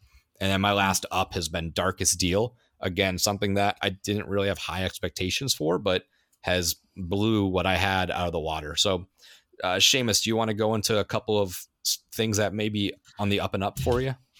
For the show. Um, Just in general, any any anything, any it could be anything. yeah, I mean, uh, hats off. I mean, I think they did a great job. I, it, it's it's fun. It's upbeat. It's electric. The music is great. Music is probably the best part about it. Um, not saying that the dancers aren't good. It's just the music for me is like the biggest draw because I'm that that's my that's my bag. Like you know, emo, metal, rock music. Like that's just where I where I live and and and I, and I feel nice and warm and cozy. Um, but you know, you know, sexy dancers is is not a problem either. I'm totally down with that too. Um, but I think they did a pretty good job. I think it was well put together. I think it was uh, tight. It was, you know, on point. They didn't. They, nothing seemed to be missed. Uh, they go hard. Uh, I gotta give a shout out to I don't know what his name is, but the blonde dancer, the the slightly the blonde long hair. He goes hard. He goes for it, and I respect it a lot. um, but they all do great. They all do a good job. I think it tells a wonderful story. I think the story is interesting. It's dark, humorous at points. Um, but yeah, I, I want to see it from a better angle. I think our angle last night was a little hard to really see what was going on, but hopefully we can catch it where we're not like off to the side in the, in a corner. I'd like to see it kind of like from a decent seat. So may have to spend some time sitting in line for a little while just to make sure we get good seats the next time I do it. But yeah, it was good. I enjoyed it. Uh, I don't think I'm not a I'm not a choreographer, so I can't tell you what, what was wrong with it if there's anything wrong with it. But I think it works great. I think it's fun. The fire is fun. The the sparkler stuff is fun. Um, the explosions are a little loud, kind of disorienting, but you and, know, and unexpected. and unexpected, but you know, it is what it is. Now that I've seen it once, I'll expect it this time. But yeah, no, it was fun. It was it was good. Um, so hats off again to all y'all dancers. That was really it was really uh it's a fun it's a fun show, and it, it I know that some people get super like annoyed with hypersexualized entertainment, but you know what? It it fits this theme and it works, and they all seem like they're having fun. So I, you know what? Whatever, I'm down. Yep. So, uh, is there anything else in the event overall, like houses, scare zones, food, sh- just shows in general, operations that has kind of like gone up for you since the beginning? That's you've seen improvement in, or something. I think you'd the like to food's gotten better. It's not there yet, but it's gotten better. Uh, and what I mean by food, I don't mean the food quality. I mean just like having enough available for everyone and trying to keep the lines down. Um, I think there's still an issue in some at some parts of the park, but overall, I think they're doing a pretty good job of uh, making sure the options are you know are, are varied. But they definitely need to either add booths or figure out where they can add additional booths because you know at least when we first when I first got there last night the lines were kind of ex- extreme for food but hopefully that'll that'll even itself out and get a little bit better throughout the season. But we're three weeks in and or the start of the third week and it's still pretty bad. But so I don't know. Uh, we'll see. Yeah. Uh, Jamie, anything for your up and up? Anything that you've noticed throughout the whole course of the event so far that's kind of exceeded expectations or moved up your rankings, so to speak? Yeah, something has moved up my rankings actually since I got to do it a couple more times now, and that would be uh, Dr. Oddfellow's Twisted Origins house. The first time that I did this, excuse me, I didn't have, I don't want to say I didn't have the best run through of it, but I feel like I didn't get as many scares as I would like to get. I didn't really look at the details, but the more couple times I've done it, I just feel like I'm really falling in love with this house. I feel like it's so much fun. All the scare actors seem like they're having so much fun. I love the different creepy, weird carny characters that they have. I really like the uh moving clown mannequin heads in the first dressing room. Um something else that's gone up for me on my list too would actually have to be Yeti. Yeti is starting to grow on me a little bit. I was a little disappointed the first couple run through I had on the one on opening night and stuff like that feel like I didn't really get the whole vibe of everything, but I feel like it's all starting to flow together better for me and starting to work together well. And I'm really getting that more campy, as you would say, schlocky feel that I, I like having. So, and the last thing would have to be, of course, you guys talked about it too. We finally got to see the Nightmare Fuel show, and it was awesome. It was great. And I'm a nerd and I love magic and I just can't believe I still can't get over the fucking bed. I don't know how they do it, and they switched it up for me this year. I, Which I I'm not gonna lie. I have to say, Jamie, it it it it warms the dark heart in my soul to see how genuinely like enthusiastic you are for the magic. Like it's it's like watching a child see a magic show for the first time, and it's the greatest thing ever. It's the greatest thing ever. and it's a Um, genuine like, reaction.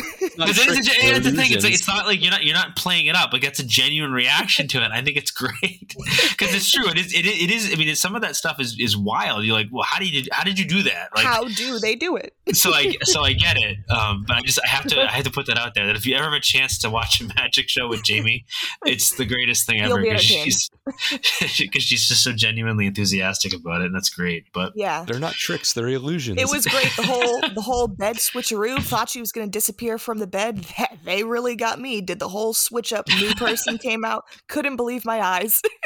I literally looked at Nick and my jaw dropped. And I looked at Seamus and they were just cracking up. I was like, "No way, this is sick." but yeah, so this is some things that have went up for me so so far for the past couple first couple weeks. All right, so I'll get into my downs stuff that from before we came into the event to where I was now. The stuff that went down for me a little bit was just zones in general. Uh, I had the zones down just because I, I had higher expectations originally. They've moved up from week one to now, but initially walking in, I was like, all right, like I just, it just felt like a couple things were missing here and there. Uh, the food wait times were pretty, let's just say, horrendous at times. I've, I've I've waited in line for 10 15 minutes and then just ducked out cuz it's just not it wasn't worth it. Um, and then wait times just in general not necessarily the amount of wait times but the seemingly completely inaccurate wait times. Sometimes it says 30 and you get in line and it's like 60. Sometimes it says 100 and it's like 40. Like it's just they're not sometimes I get there there's some inconsistencies here and there, but it seems like overall they've been just fairly inaccurate throughout the event so far. So maybe that's just a thing they got to work out of their system and and and figure out where the line has to be. To no, what they have to do is they have to develop a better system of giving accurate times. It's I, I mean I, They just we ha- guess. it, it's 2023. We have the technology. There should be a way to say even like Disney used to do like the hand you the red thing, and it would give you it would give them a, a, a, basic idea of what the time is right now. And now, granted, they the times kind of shift drastically at this type of event. It's not like a a ride throughout the day where it's generally like the same wait for the most part. Like this can change quickly, but they do have to do a better job of of at least guesstimating the wait instead of just putting a time up there and leaving it. Cause that's what it feels like some nights where it's like they put a they put a time up there and they just you know, they're just guessing. and then it's nowhere near that time. Specifically, The Last of Us. Like, shame on The Last of like uh, not well, um, shame on them for, for for doing that particular house. You've got to wait at the very beginning, and then you've got a second wait halfway through the line. So I don't. And They don't do a good job of saying whether or not no, this is this is the wait, or is it the wait from this point? Like they don't explain that. Um, but yeah, they definitely need to figure out a better way of tracking that and giving us more accurate times because number of there's already been a, a few uh, examples of we will get in line for something and it is nowhere near as short as it says it is which is which isn't good. I mean i, I mean it's it's it's, it's kind of sucks when you're in line for like 35 40 minutes on a 35 minute wait and it still looks like you're going to be standing there for another 25 minutes. So they have to figure that out sooner than later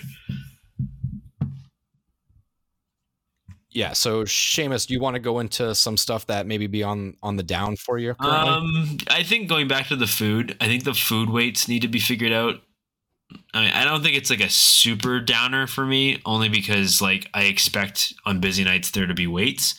Um, but it does feel like it does feel like a lot of the booths have at, at times lines like around the corner, and, and and it doesn't really have any explanation for it other than it just happens to be busy. So I, I still think that they don't have as many booths as they did last year. So if they could add one or two booths at certain places, it might improve that a little bit. Um, but other than that, I don't really think there's anything majorly down for me. I just think there's some things that you know they need to keep you know tightening up a little bit, like you know. And, and honestly, I think some of the negatives for me, I don't think are you know fixable in season. It's things that they have to kind of like reanalyze or rethink about going in and going into next year and the years uh, subsequent to that. So.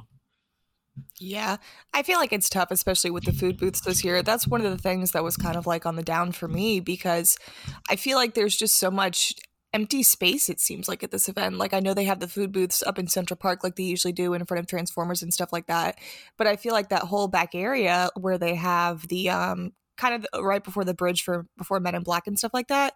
They finally put the drink tent back up, but there's no food booths. But I feel like it's just so empty. They had the two food booths there before, and they used to have the Chucky photo op, which I'm really surprised they didn't use this year since they're having Chucky this year. But hey, it is what it is. We had it two years in a row. But I think that's definitely something that's been on the downs for me was just the ridiculous lines for the food, especially last night on a random Wednesday night in September. It was just insane. It just really threw me off. The whole night last night, I feel like was very just kind of off for me. But same thing you said with the houses and with the waits for the houses and stuff like that. That's why I had to get out of line last night and I went home early for the exorcist. It's at 35 minutes. And as soon as we got in, we are like, there's no way this is 35 minutes. so it's like, what can you really do at that point though? I just hope that they kind of fix their system with the waits and whatnot because it does get a little frustrating, especially when you uh don't have copious amounts of money to buy express pass. I'm not that I'm not that fortunate.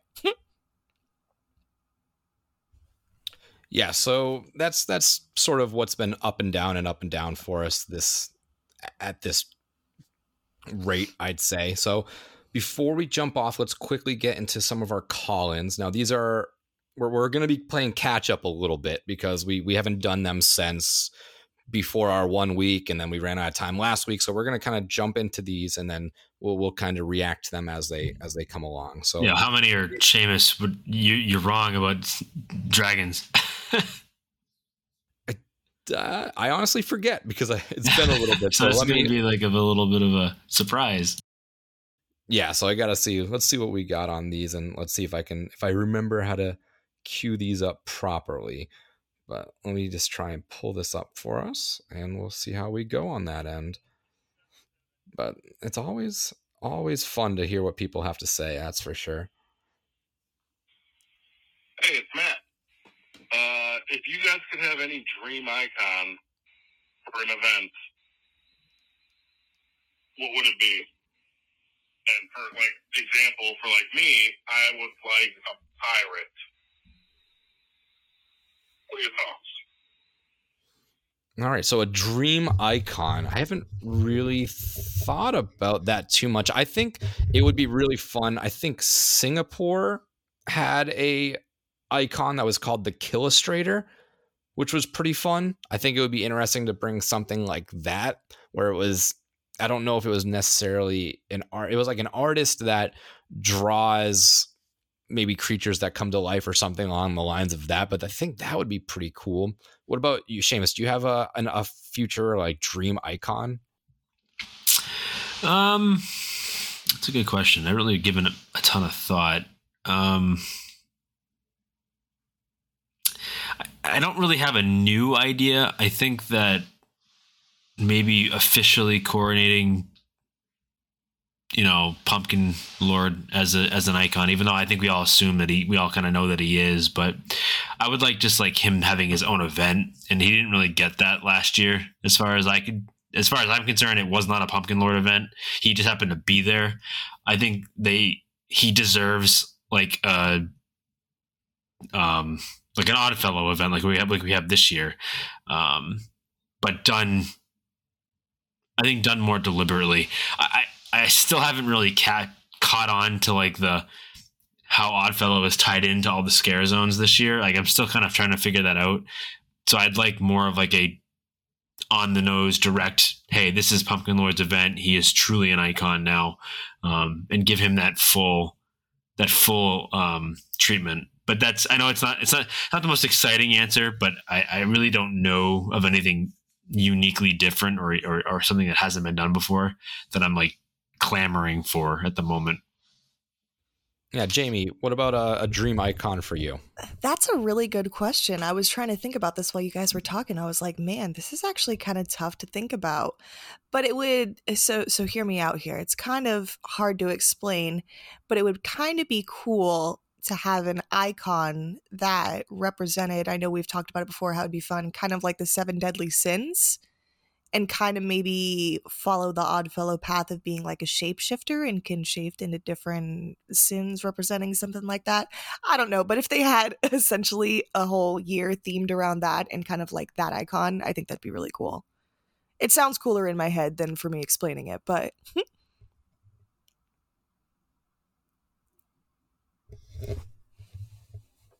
All right, so let's get into the next one. What's up, guys? This is Adam calling right, right here in Orlando. Uh, big fan of the show. Wife and I will only be going once this year. Got a new baby at home, so I'll be living vicariously through you guys. Anyway, two quick questions. Saw that the Megan Horde was a real thing, but it's more of a TikTok dance thing, and just want to know from the clip I saw, it looked incredibly goofy. Uh, was it that goofy in person? If you guys got to see it, hopefully not. And second question would be, how was Oddfellow in person? Was there an actual presence with it? Did I seem like a good character? Uh, pretty excited about the whole thing. Uh, Pumpkin Lord last year got a little goofy after a little bit, so hopefully Oddfellow doesn't have the same kind of vibe. So just curious on your take on that. Cheers, guys. Nice. So uh, good thing we did respond to this this week because we have since seen the Megan Horde. It it definitely is very quick. It's not intrusive. I do enjoy it. I am uh, clearly, since you're a listener, you clearly know our takes on Megan, the movie in general. But we just, we, I do enjoy the little dance setup thing, and then immediately after, you can line up to take pictures and stuff with them. So it's fun. It is a little goofy, but it's. I think it. I think it works well for what they were trying to do. Yeah, I don't hate it as much as I hate the movie. Like the movie was dumb we all know how I feel about the movie, but I think for what it is, it's it's fine. It doesn't take up a ton of space. It doesn't take up like a ton of attention from anything else. I think it's a good people eater for a few minutes. Stops people from from from moving. They want to watch. Uh, I, it's it's goofy as hell. I mean, that's for damn sure. Like I agree with that. Um, but it's you know seven or eight Megans dancing to a pop song. Like, what do you expect other than that? You know what I'm saying? So, I, I'm I'm I will safely say I'm happy that it is all we're getting from Megan is that, and it's not a house. We're not we're not getting we're not being saddled with a full or half a house of just Megan. I'd rather than keep it this way. I kind of wish it was a little more often than it has been, um, but just because like i said it's it's it's an easy it's an easy uh, distraction for a lot of people. They're going to stop and they're going to watch that and gives us more time to run to a house that's only 25 minutes or 35 minutes. But yeah, I mean, again, not not anything that I, I would say that like I'm particularly bothered by. It's just not something that I'm going to stop and watch every time either. I saw it once. That's all I needed. That's all I needed for it or from it. Yeah, I feel like as a Uh, I think we may have lost Jamie. hello, Says she can't hear us. Oh, all right. So can you guys hear me? I know she just watched the the Megan dance with us last night. And I think her, I'm assuming her opinions are are pretty similar to that. So let me just jump into our last voicemail, and we'll see if we'll see if she can get back in time for for to listen to this because usually she can usually she can hear and stuff like that. But let's get into this last message for us. Hey, Fear and Beer. This is Ray from Sam and Ray on YouTube again. Uh, just calling in to let you know some of my thoughts with HHN 32. Uh, two things I did like this year was the food and the Stranger Things house. It delivered. Uh, it gave you all the things that you really wanted from it. Uh, but two things I did not like the placement of the houses and the overall vibes. I feel like the Stranger Things house could have definitely thrived where The Last of Us was. The Last of Us could have thrived where Stranger Things was. Uh, second, the scare zones. The the set design was great, but I just feel like they under delivered this year. That's my hot take, and uh, love the podcast. Thank you guys. Yeah, I think I think Ray there is is saying a lot of the same stuff where we had where it was just it felt a little little lackluster for the the Stones a little bit, but uh, that's an interesting take with the house placements. Now, I, I with all this construction, it does suck. Those walks are fucking miserable. Walking all the way down to Oddfellow and all the way out, and then walking all the way to The Last of Us, and walking all the way up back through monsters, and they kind of kick you out at weird spots. So It is. I I agree with him. I agree with him that the house placements are a little wonky this year. I think part of it, like you just said, is is because of the construction over by where Woody Woodpecker was, and that kind of screws them a little bit. Um, at least in that side of the park. I don't know if switching Stranger Things and The Last of Us really does anything. I think the waits is still going to be absurd and still be obscene. And to be honest with you, from what I've experienced with the wait for Last of Us, it's better off where it is because there's more space to put a queue back there. Um, I think that. I think I think just averaged out. I think The Last of Us has a, had a longer consistent wait than Stranger Things does, and that that surprises me. I think uh, we all kind of assumed that Stranger Things was going to be like the big big draw, and that was going to be the big long waits, and that The Last of Us was going to have like kind of like a not a super niche audience, but like not as much as it has been. Like I, I I'm blown away. I'm sorry, I'm blown away. Excuse me, by how long the waits have been for that one. I I didn't think it was going to be that popular, but I, I guess I misjudged the the community and the audience, and, and I was wrong. So I don't think switching those two really does anything. I, I will say that, and I said this last night to you, and I and I kind of agreed or thought this even last year too. Um, where they stuck Blood Moon really does that house a disservice.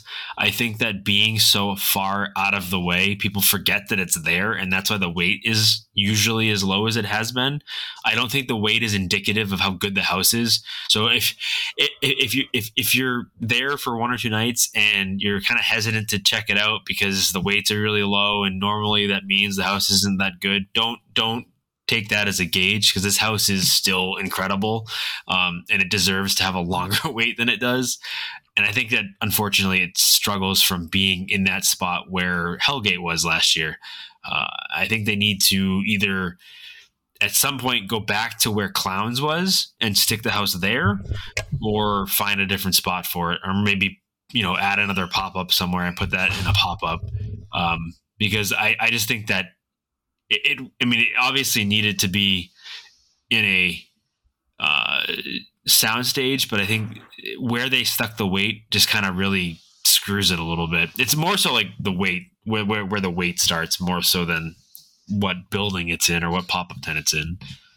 But I, I do agree with them that i think the house placement has been kind of wonky this year.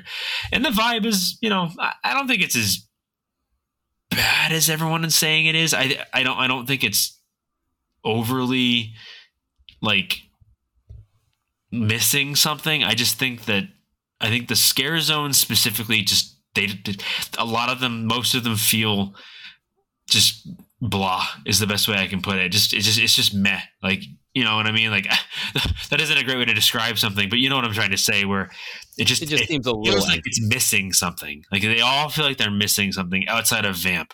I think Vamp is the only one that feels like a complete scare zone. Everything else feels like it was all just kind of thrown together last second, which is weird because they've had plenty of time to plan the event. There's no like massive pandemic happening. Um, so I don't really know why they feel so so empty, but maybe that'll change. I'm hoping it'll change a little bit throughout the season, but I do agree that um, the house placement is, is probably the biggest issue. Yeah, Jamie, anything to add on to that? Did you you caught the the the call in on that end?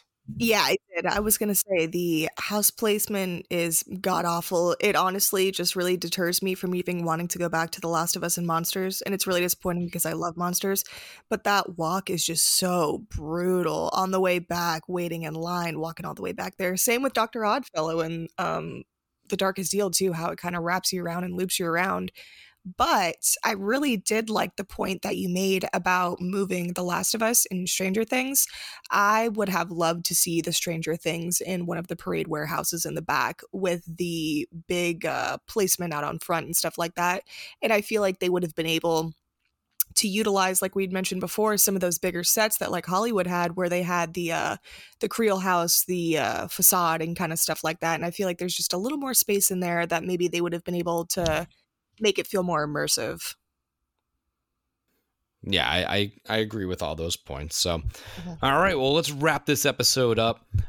Uh, we got to figure out next week if we we may or may not have an episode. We have we're going to be going to well, not not we, Jamie and Seamus will be doing Sir Henry's Haunted Trail for the media night. We're very excited for that.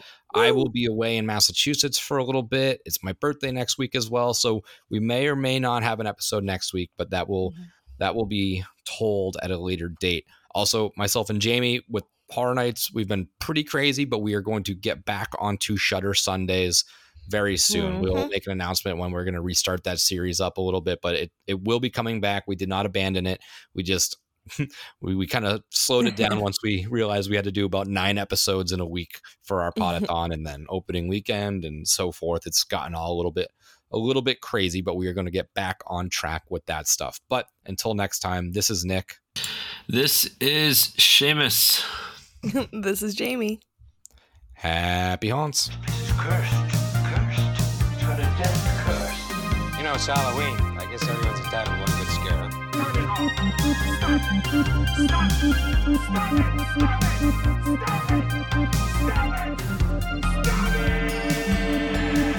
And again, I would just like to thank Vampire Stepdad for letting us use his music for our intro and outro music. So if you would, just go check him out Spotify, Facebook. Again, that is Vampire Stepdad.